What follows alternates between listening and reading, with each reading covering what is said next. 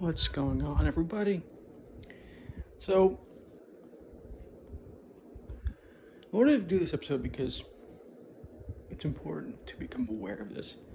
I think we have this idea that we have to like learn something very quickly.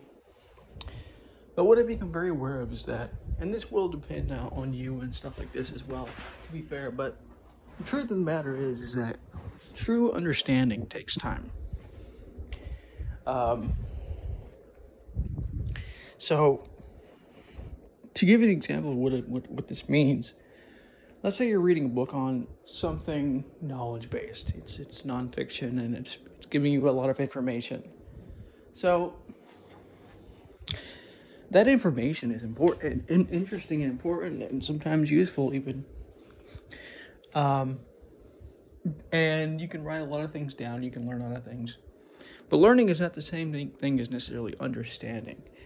Because you can learn that 1 plus 1 equals 2, but, you know, how exactly is that true? Do we actually know that? Like, if I were to ask you right now, um, how why does 1 plus 1 equal 2 most people wouldn't know the answer like i don't know the answer because it's not something that we're programmed with. We're just giving these like rote memorizations. Like, you know, what is one? You know, one plus one. What is it supposed to be equaling? Equals two, two, right? Yeah, but why? Why two? Right? Um, things like this. And so knowledge is not, and information is not the same thing as understanding something. Um, to understand something literally requires you to well, I think there's a certain um, there's caveats to this, but I think there's a couple of characteristics needed for understand uh, and things needed for understanding to work.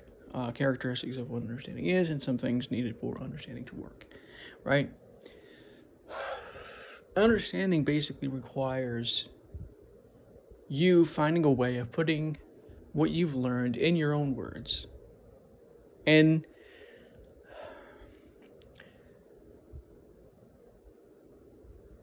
if you can't do that, or if you do do that and it's really complex, it's hard to put in words, you don't necessarily understand it as much as you think you do.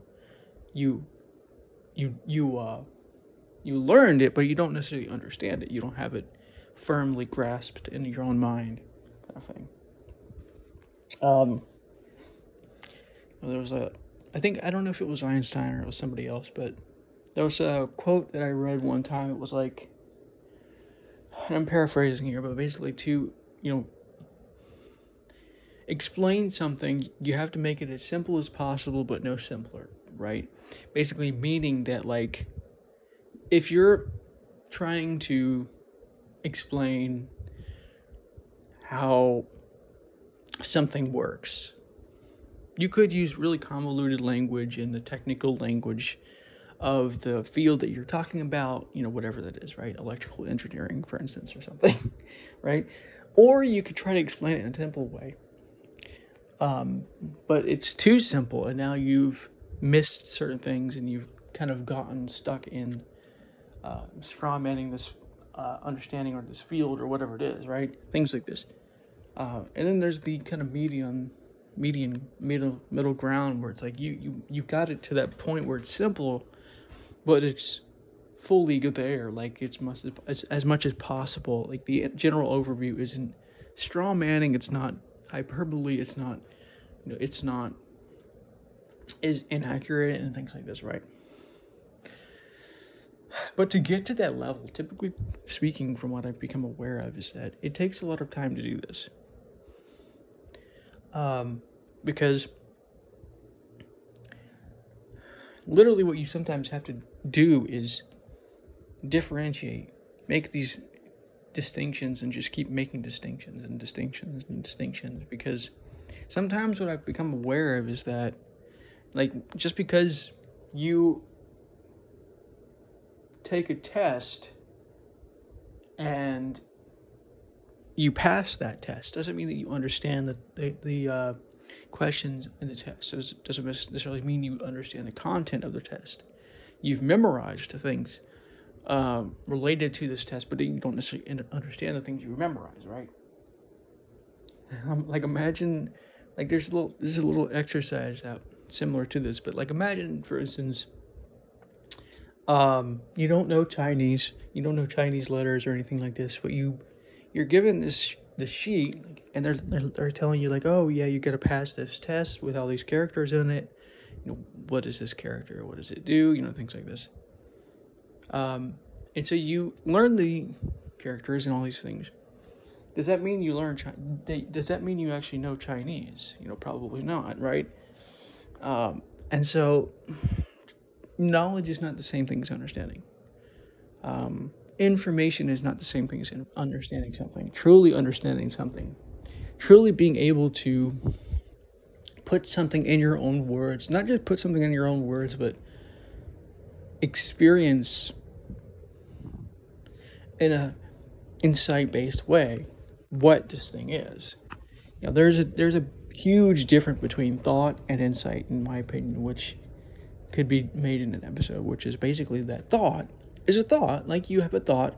It could be a thought of, you know that contains words, that could contain images, but it's a thought, right? But insight is not necessarily a thought.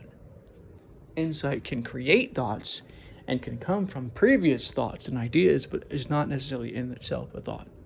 It is a sort of coming together of things, typically speaking. You know, like insight will mix, mix mix and match things in, in totally different ways and where you're going, oh, wow, that actually makes more sense. This kind of thing, right? Um, like putting putting a puzzle to get all like, together. Like at first, you don't understand what the fuck the puzzle is. You don't know how how it works. Maybe you understand certain pieces and how they might fit together, but eventually, you you reach a point from looking at it long enough that you understand slash under, uh, see it uh, slash understand it so much that you create an insight, and now you go, oh, that's what that puzzle piece does, and that's where that goes, and that's what this does, and and, and that makes the puzzle work, right? But that takes a bit of time. It takes a bit of preparation and understanding, or it, it takes a bit of basically just kind of being being with the uh, situation for a little bit. Um, which honestly, to, to be honest with you, it doesn't necessarily even require thinking about it. I mean, that helps, to be honest with you, but it's not absolutely necessary. Um, and too much thinking can actually get in the way of true understanding of what you're looking at. Um, so, the way that I used to approach problems, especially when I was like trying to make a podcast or whatever, uh, was I would look at something, I would read something, or, or I would I would come to an, interest, uh, uh, an insight or whatever, and then I would try to, as much as possible, remember and keep in mind all of the details of this thing at once and just kind of work from that place. But that doesn't necessarily work, right? And so that creates a lot of problems. And so, and and let, that requires a lot of thought, a lot of time, a lot of attention to what was given to me by these insights and these thoughts or whatever. Um, and but by doing that, you can well, there's a couple problems with doing that. One problem is that you can miss the essence Another problem is that you can overcomplicate the problem, things like this.